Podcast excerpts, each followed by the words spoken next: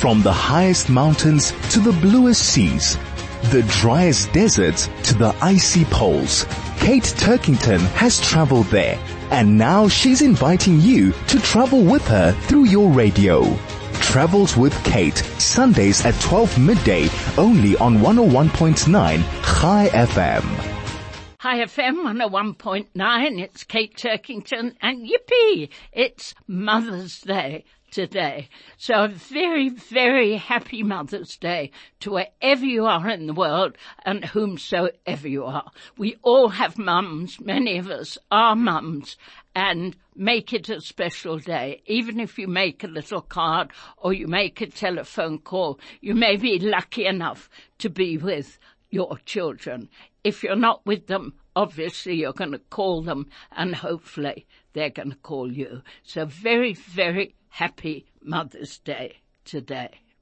Okay, what are we going to talk about today? Well, as you know, I've just come back from a fascinating trip to Ireland and Scotland and England. So I want to tell you some of the things I've been doing in some of the places I went to because still a great travel destination, Ireland or Scotland or the UK. Yes, we know the rand is something like 23 to the pound at the moment, but you know what?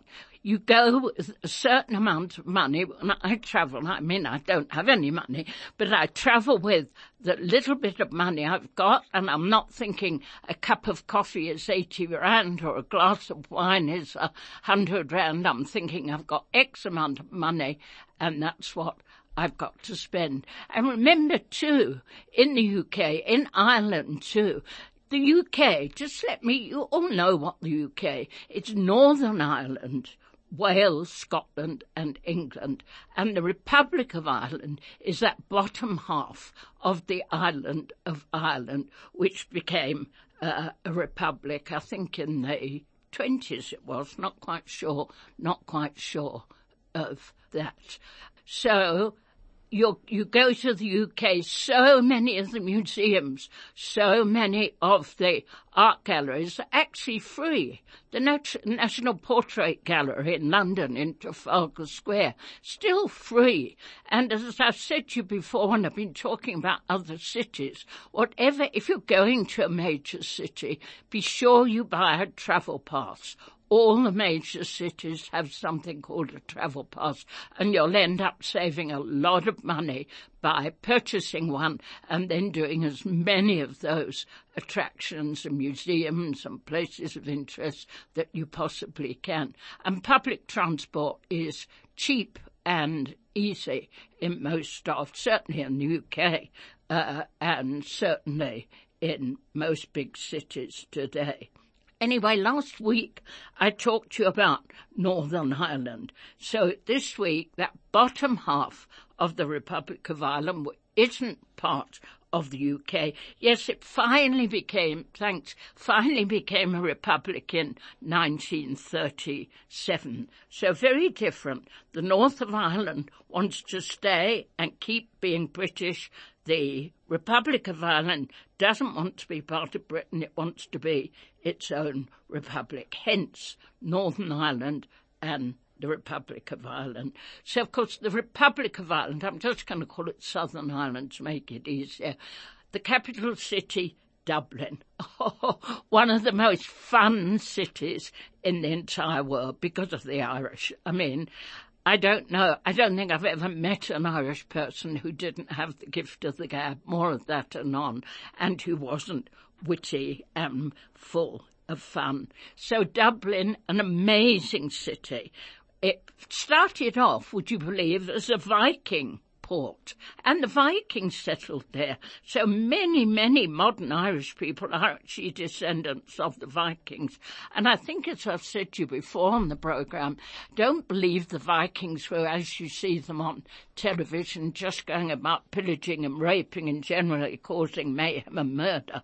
The majority of them were actually farmers and settlers. So they might have gone off on a rampage to begin with, but then they settled down. Some sometimes for hundreds of years in the Shetlands, in some of those northern islands of Scotland and Ireland, Scotland and Ireland themselves, they became very law-abiding citizens. But I'll tell you a bit more about Dublin after the break. From the highest mountains to the bluest seas, the driest deserts to the icy poles, Kate Turkington has traveled there and now she's inviting you to travel with her through your radio. Travels with Kate, Sundays at 12 midday, only on 101.9 Chai FM. Welcome back. I'm telling you a bit about Dublin. Great, great city to go to. Very, very vibrant city with the best craic. You hear the word craic coming up when you're in Ireland. Oh, they've got great craic there. Oh, it's wonderful craic. It's not C-R-A-C-K. It's actually a Gaelic word, craic. C-R a-I-C, and it loosely translates as fun, having a good time. And Dublin is an amazing place to have a good time.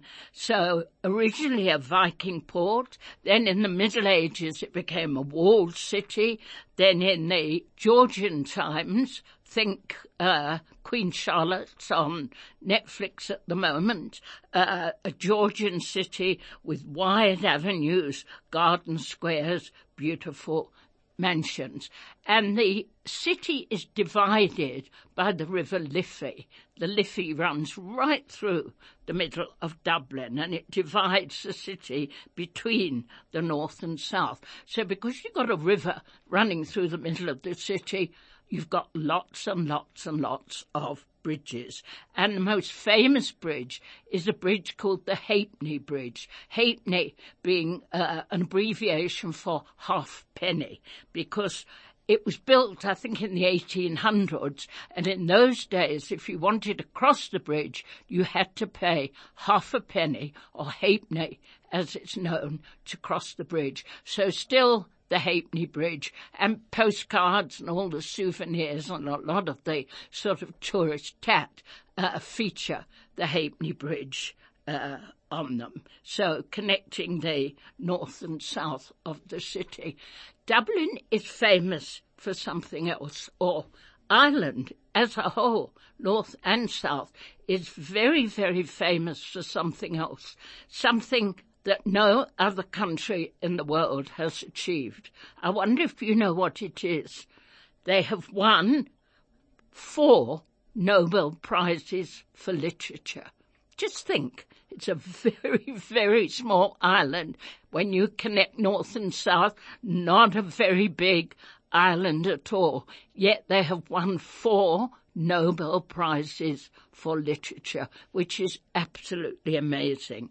Okay, William Butler Yeats. I taught Yeats at Wits, so some of you listening, I'm sure, will remember being taught Yeats by Kate all those years ago, George Bernard Shaw, and I remember as I think I was about three years old, being introduced to George Bernard Shaw. And all my mother said to me, remember, remember this day. It's a very, very famous man, a very famous author.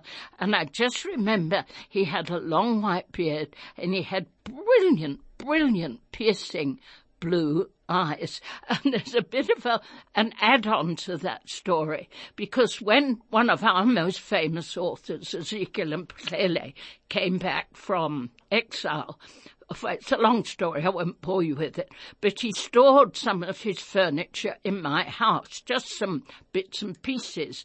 And he came to the house, my youngest daughter was about three or four, and I said to her, never forget this day. This is a very, very famous author who's been to our house. And a few weeks later, uh, as he completely came back to the house and my youngest daughter Tiffany opened the door and she shouted out, Mummy, Mummy, famous Arthur's back, famous Arthur's uh, back. So four Nobel Prizes for literature. Yeats, Shaw, Samuel Beckett. You may not all recognize Samuel Beckett's name, but you'll certainly recognize Waiting for Godot, his most famous, famous play. And then from the north of Ireland, from Northern Ireland, Seamus Heaney. Wonderful, wonderful poet. So there you are. Small, small island with four prizes Nobel Prizes for Literature. That says a lot about the use of the language and how people love language and how they love talking and the wit that you uh, hear.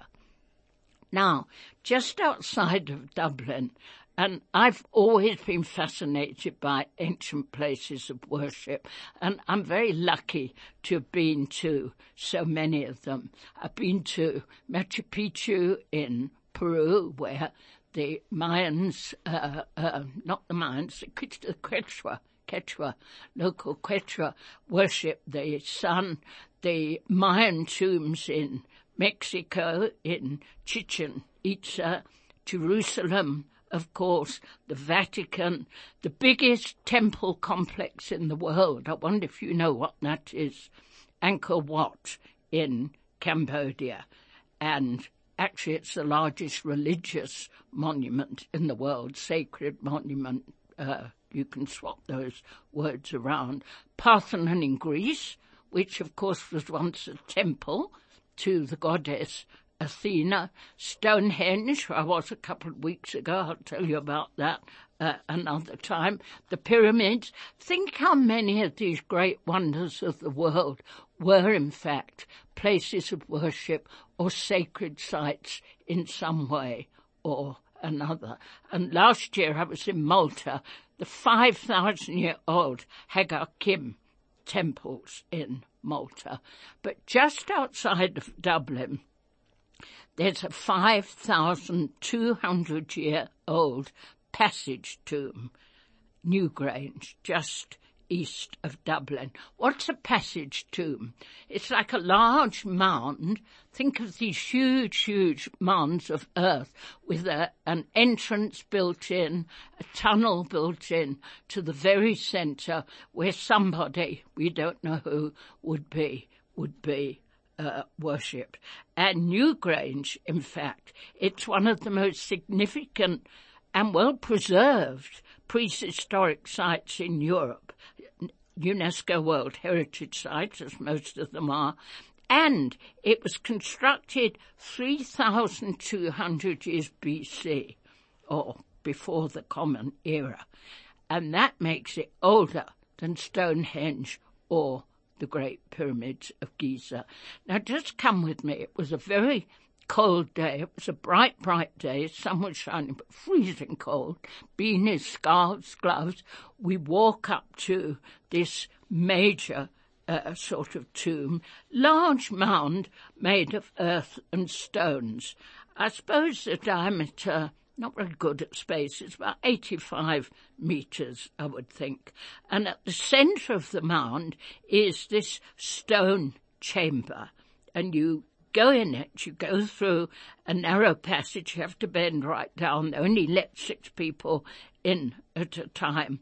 Runs about 90 metres, so it's quite, quite a long passage. So we all go in, we have to bend down, the guys especially, because the roof is very, very low.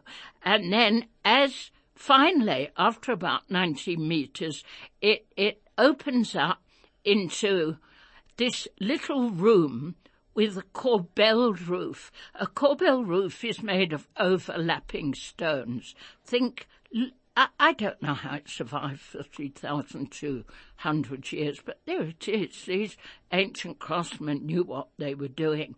And the whole passage and the chamber itself is decorated with very intricate carvings, spirals, diamonds, geometric patterns. So interesting because when you think of some of our San Bushman rock art, particularly the engravings, there are some outside of Kimberley that are spirals and geometric. What, what, what, what do they all have in common? I don't know. Were people in a trance? Did they all get into a trance-like state and see these spirals and patterns, but it is striking how many of these ancient sacred places, thousands and thousands year, years old, have the same kind of decoration on their stones. So, okay, you go in, you walk in, there were six of us, and the entrance to the passage is aligned with the rising sun on the winter solstice. That in the northern hemisphere, that's December the 21st. So it's the shortest day, the longest night. And of course that sun coming in symbolizes rebirth and reincarnation. So think about it. You've got this narrow, narrow stone passage with a very, very small opening. Yet on the one day in the year, the sun creeps along that passage and illuminates the center of that chamber, just like the Great Pyramid in e- Egypt or the Voortrekker Monument outside of Pretoria. Same thing. The, the amazing geometry and knowledge of the stars and the sun and the planets that these ancient people had. And one of the ladies in the chamber, as we went in, you, uh, in the visitor centre, before we walked up to the mound, you could enter a lottery. And the lottery was for a chance for you, an opportunity for you on the day 20, uh, December the 21st, you could be one of the six people who actually stand inside the tomb and watch the sun come in. And I stood next to the most charming Irish lady, a teacher who had won the lottery last year. And I said, well, how was it? She said it was cloudy. We didn't see a thing. Anyway, my ticket's in the lottery and who knows, I might be going off to Newgrange on December the 21st. From the highest mountains to the bluest seas, the driest deserts to the icy poles, Kate Turkington has traveled there and now she's inviting you to travel with her through your radio. Travels with Kate, Sundays at 12 midday, only on 101.9 Chai FM. Chai FM 101.9, Kate Turkington. Lovely book I've just finished reading, which will keep you on the edge of your seat. And an unusual book because it's not crime, it's not romantic fiction. It's a sports story. It's a story about a runner. It's the story of Abby, and she's a young South African woman, has a suffers a dreadful tragedy when she's young, when she's a teenager in Johannesburg, book set mostly in South Africa, but she goes on to become a world icon. So we, we can think probably off the top of our heads several people like her, whether it's tennis, whether it's soccer, whatever. Anyway, joining me now, Ian Laxton. He's a sports journalist, he's a commentator, he's an author, he's worked at events ranging from comrades to the Olympics. So somebody who really, really knows and understands the background to a lot of sport, not just running.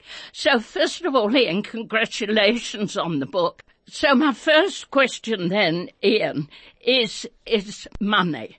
Is sport today just about money? It's not about money, but it's mainly about money, Kate.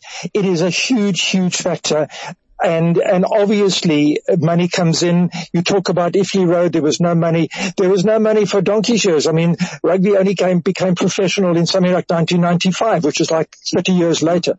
But honestly, I truly believe, Kate, that money isn't the only thing. And and if you read my book, you'll you'll see that Abby um, while money becomes a big factor in the story, and I mean that uh, in a, in a very real way, it's not the only factor. No. There's there's a whole a whole host of, of factors around that individual people have, you know, um, about doing well and achieving and winning. I mean, if you think about Roger Federer, for example, he played tennis year in and year out when he had more money than he could ever imagine how to spend. Why did he do that? He loved it. He loved winning. So money is huge, but it's not the only thing. And it's not, you know, they keep on playing too. It's not only the money, as you say, money for when you become that famous is irrelevant.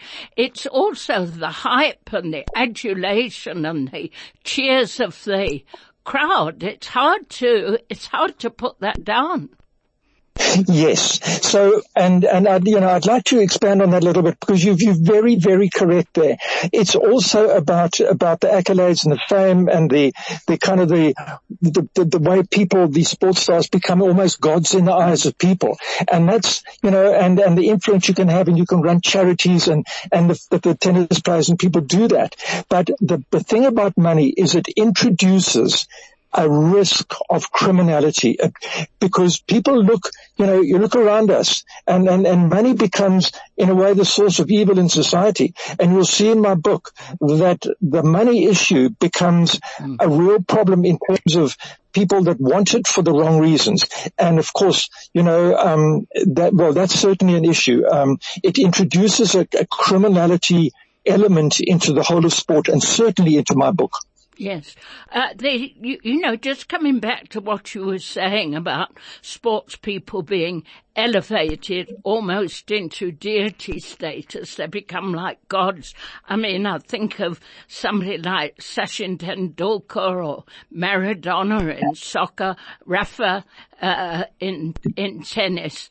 I mean, these are quite dangerous precedents for young people because d- d- you know, it seems to me that maybe people sometimes, as we see in your book too, people go into sport for the wrong reasons.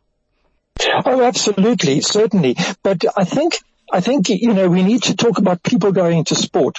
And, and, and this book, and if you look at the Maradonas of the world and the, the, the Nadals and Federers, those people are extremely rare. They are very, very rare. And, and a ton of people will go and try and play pro golf or pro tennis or whatever it's just for the money. But only a tiny minuscule handful will make it to the very top. And you need to look at those people specifically in terms of what are they trying to do there.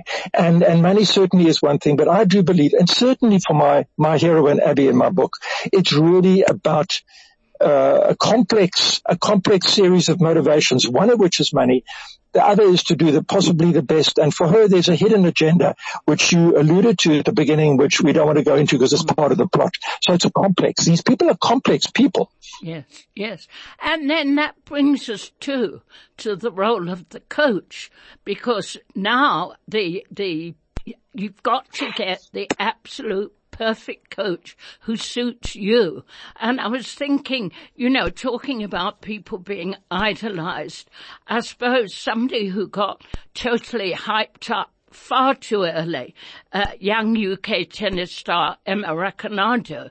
I mean, she wins the US Open, gets million dollar uh, sponsorships from all over the world, has hardly won a game since, and has changed her coach uh, coach more times than uh, I change my my underwear.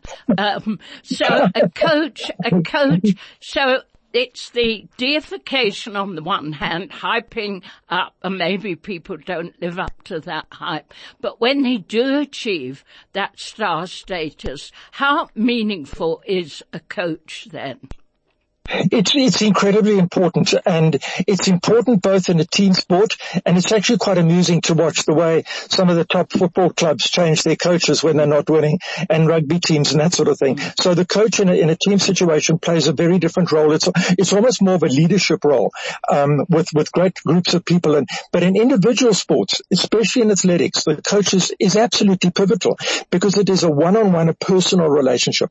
And that's what, uh, the, the, the tennis players have and and uh, it's you can be a really good coach technically, but unless you connect mentally, emotionally with uh, with a person, it's it's it's not going to work. And Emma Raducanu is a classic example of that. But in my book, the relationship between the runner and the runner's coach is pivotal, mm-hmm. and it works very well, and it's extremely successful. And, you know, again, the role of the coach. A coach can't guarantee a winner. What is it? Can you you know, in general, can you generalize? What is it about these very, very successful athletes, be it in athletics, be it in football, be it in rugby or whatever? What does it take to be a winner? Not just talent. No, well, absolutely not. So I think, you know, let's, let's go through that quite quickly because I've got a very clear idea of what the answer to that question is. The first one, you've got to be born with the talent. It's, it's genetic. And I remember Bruce Fordyce once said, somebody said, why did you win nine comrades marathons? And he said, because I chose my parents correctly. And that's a bit of a, a funny line, but it's true. He got the genes and, and that's the first thing. You've got to be born with the genetics. The second thing is you've got to work hard. It's got to be, it's the 10,000 hours of of, of classic uh, literature and you work and you work and you work and you work. Then it's goal setting. You've got to be working towards something. You've got to have goals in mind. And when I think about my wife, Sonia, over the years, she was motivated. She set goals for herself in terms of time, in terms of winning, and they were rock solid goals. And she went out there and she got them. And then I think finally it's the whole, what we call big match temperament. It's the ability to perform on the day under the pressure because so many talented, brilliant sports people will fold under the pressure. There's too many people out there. There's the television in their faces. There's the crowd and there's the talent out there on the track. And I've always said, and it certainly comes in my book, that the book is called The Final Lap for a very good reason. Yeah. In my race, it's four laps and everything happens in the last, in the final 400 meters, the final lap. And it's the person with the strongest mind as well that will win the race. So it's those various things. And, and you touch upon them.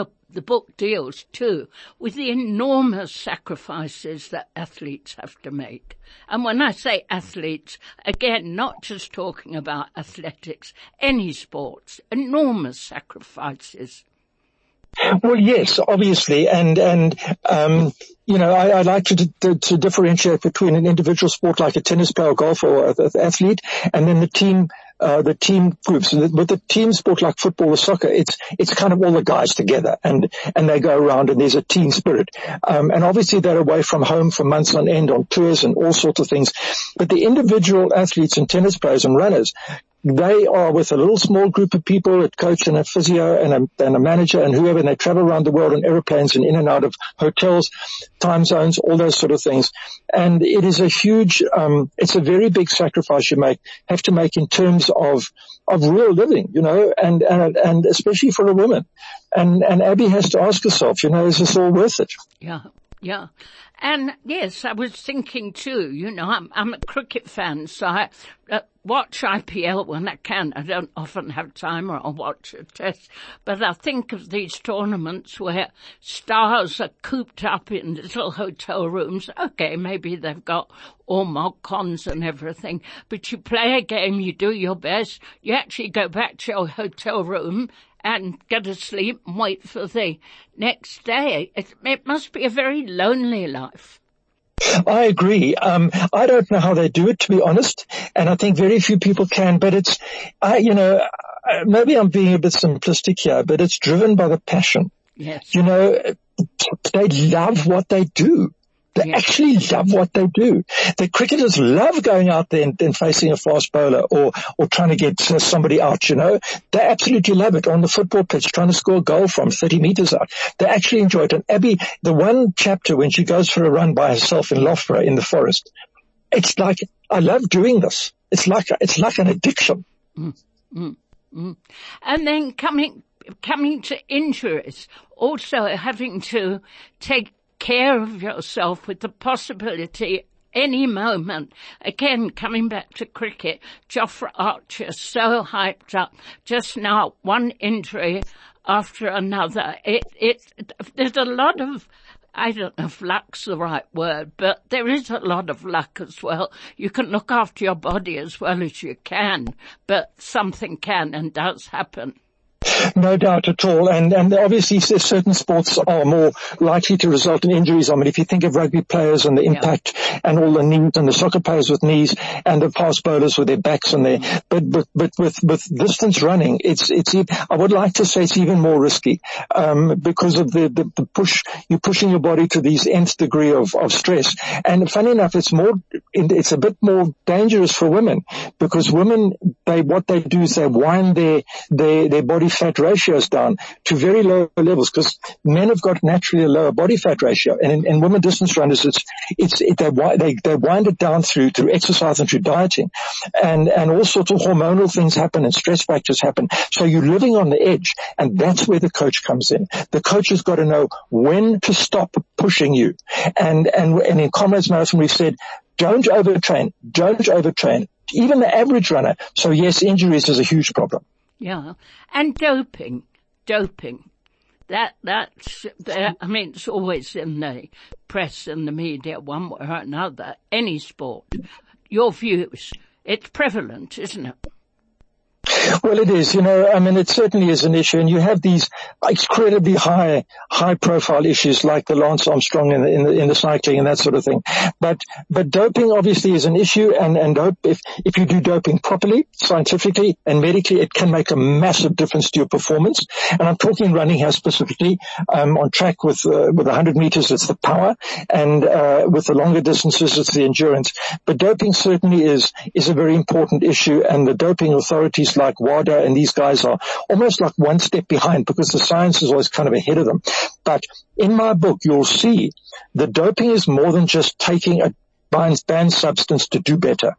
It's a risk and athletes around the world have got to be ever so careful about what they eat, yes. when they eat it, how they take it and, and what they inject. It's because quite a lot of doping in athletics is not the fault of the athlete. They've made a mistake. Yeah. They weren't trying. They just ate the wrong thing at the wrong time, and that was that. And that very often ruins their career then. Completely. Completely. And, and, uh, uh, you know, getting back to the money question, Ian, why do you think it is that athletics hasn't, uh, hasn't got the big money like some of the other sports? Athletics has never had a lot of money thrown at it. And I mean, it is very glamorous and it's incredibly wonderful to watch. Yet it, it's not, you know, if I said to, so if I talked to my team here and said to you watch athletics, I mean, some would, some wouldn't, but it's not big like, do you watch soccer or do you watch rugby or cricket? Why do you think? Why, why hasn't athletics attracted the big money? Really, really interesting. And, and you know, I think just talking technically here, I think uh, there's so much money in sport because sponsors put huge amounts of money into a sport, whether it's motor racing or soccer or tennis or whatever it is, because they get exposure on television or on streaming or whatever it is, and they get value. Yeah. And why do they get value? Because millions and millions of people are watching that. And they pick up the branding on the athletes, they pick up the adverts, they, so it's all about television viewership. And, and I think that if you, if you, if you think about athletics, when are the big viewers there? They're there for the big events. They're there for the yes. for the for the uh, the World Championships. They're there part of the Olympic Games. But there's a ton of athletics that is wonderful, which has a smaller television audience relative to the average soccer match. I mean, the PSL and the Premiership in England have got hundreds of millions of people that watch it around the world, and there's more money going into the sponsorship, and therefore there's more money paid by the television rights people in the, in the countries to broadcast it. Therefore, the participants, the stars of the show are able to uh, like collectively get more money. That's why it's a kind of a, that's very simplistic, but it's all about television viewing yeah. and ratings and audiences. Yeah. Yeah. And, you know, going back to genetics in your time, have you seen perhaps somebody you've thought, oh wow, here's a natural athlete, here's a, a natural runner. I think, you know, I think I'm sure you've watched that TV documentary on Tiger Woods. It's quite old now. But I mean, at 14 months old, even younger, his father put a golf club in his hands. That kid never had a childhood. But obviously there must have been something his father saw that encouraged him to do this. So was it just good luck in the end? you know what? I, have I've, I've thought about that. And you take somebody like Chris Evert, the tennis player, and Chrissy Evert had started playing tennis when she was like three or something. Yeah.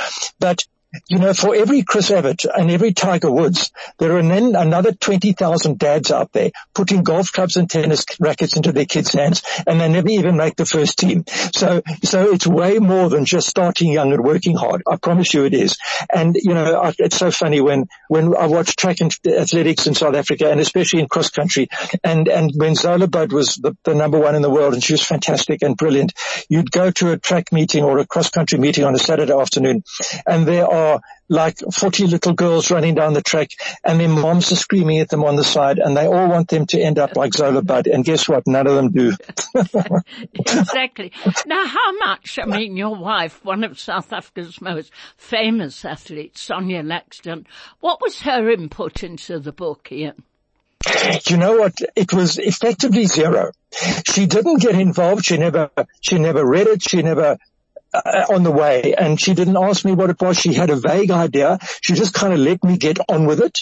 So there was no direct involvement. She never asked, she never gave an opinion, but she is, and I haven't based the book on her, not at all, yeah. but I've based it on an amalgam, a kind of a generic combination of three or four world-class women athletes that I've worked with. So my wife's son is one of them. Zola Badu, I know well, Elana Meyer, a couple of others. And I looked at them and I created a kind of a combined character because my Abbey is like a bit of all of those people put together. So Sonia practically had nothing to do with the book, but sort of emotionally she had a lot to do with it. and a final, very, very difficult question. You can answer as you will. What about tr- trans athletes?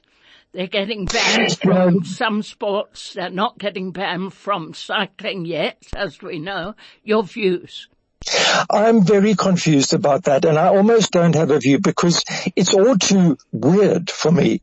And I don't, you know, I, I certainly don't want to go on the record with anybody. I might have a, an, an opinion uh, in over supper talk about it, but, but I, I really don't have a view on it because I don't understand it. It seems, it seems crazy, you know, like suddenly, like there was a guy and now he's a girl and, and he's, he's competing in the girls swimming team. That to me is a bit strange, but and and it's all about to me it's all about fair competition. And and again I'm not going on the record or at yeah. all but you take Caster Semenya yeah. who, who had a, a, testosterone issue. And and that for me that helped her. So where you know athletics is all about men and women. It's the only thing that differentiates the sport. And so what is a man what is a woman? And I don't want to go there. To me it's just confusing to be yeah, honest Kate. I think confusing for all of us. But Ian Laxton we so enjoyed your book. Thanks for talking to us. It's called The Final Lap. Is winning enough? And you'll find the answer. Uh, it's published by, let me look, I've got it here in front of me. I've got Seminole Skybook uh, publications and it's available in bookshops now. Thanks so much, Ian. From the highest mountains to the bluest seas, the driest deserts to the icy poles. Kate Turkington has traveled there and now she's inviting you to travel with her through your radio. Travels with Kate, Sundays at 12 midday only on 101.9 Chai FM. 101.9 Chai FM, Kate Turkington, and I'm telling you about the Republic of Ireland, not Northern Ireland where we were last week with Titanic and the Giant's Causeway, which is part of the UK. Now we're in that bottom half of the island of Ireland, which is the Republic of Ireland. And lovely, lovely thing to do. Millions of people do it every year, apparently. I went to Blarney Castle. Okay, Blarney. I looked up Blarney in the Oxford English Dictionary, and Blarney, the definition is talk that is friendly and humorous, but probably not true, and which may be used to persuade or trick you. Now let me tell you how that happened. Almost 600 years ago, one of Ireland's fiercest chieftains, Dermot McCarthy, built his fortress in County Cork in Ireland. And when he built it, little did he know that a stone at the top of the castle will one day become one of Ireland's greatest treasures and that millions, yes, millions of people would come here to visit it. And why do they come? They come to kiss the legendary Blarney Stone. It's reputed to give whomsoever kisses it the gift of the gab, the gift of eloquence. And I could read out hundreds of thousands of famous names. Everybody from Winston Churchill to Mick Jagger have kissed the Blarney Stone. So of course my little group of friends kissed it too. I didn't kiss it this time because I kissed it about almost 60 uh, years ago. But let me tell you about the castle first and the grounds. It's spring at the moment in Europe, in Ireland. So as we walk towards the castle, just think colour. Yellow daffodils, crimson tupid, uh, tulips, bluebells, rhododendrons, azaleas, pink and scarlet. Oh, or blue camassia, I'd forgotten about camassia, all in the meadows below the castle. And the thing about Blarney Castle, it's a very satisfying castle. Why? Because it looks exactly like one of those castles that we used to read about in children's books or you see in Disney films to this day. A really proper, proper uh, castle. And the walls, just think about this, the walls are nearly five metres thick.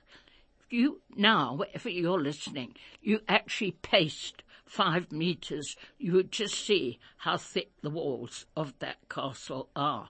And they slope inwards. They slope slightly inwards. And that's not that wasn't just to make the castle stable, but also it had a more sinister uh, meaning because it helped to fend off enemies.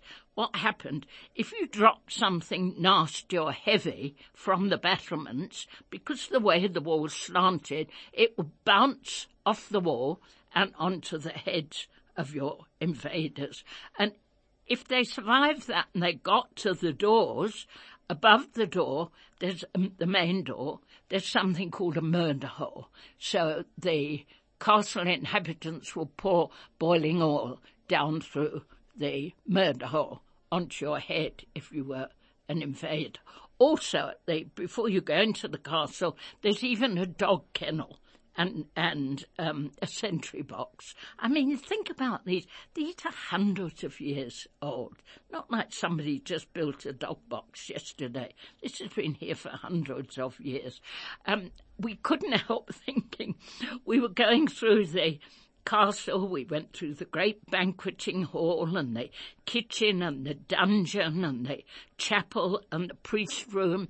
I mean, really awe-inspiring, but we were all thinking exactly the same thing. Sure, it must have been freezing in winter because, as I said, it's an April day, a spring day, but we're all wrapped up. In fact, one of my fellow travellers who comes from Nebraska in the States had an electric coat on. I'd never heard of one before. It's a coat that actually has a battery inside it that warms up, that warms up your coat. So obviously those Irish chieftains and their clans were a very, very tough lot. Now, why Blarney? Well, Queen Elizabeth I desperately wanted to lay her hands on Blarney Castle because it was such a super, super duper castle. But the McCarthy of the day, he was very clever and very wily, and he kept fending her off with false promises and charm and chatting and yes, we'll do it tomorrow, Your Majesty, or uh, next year or whatever.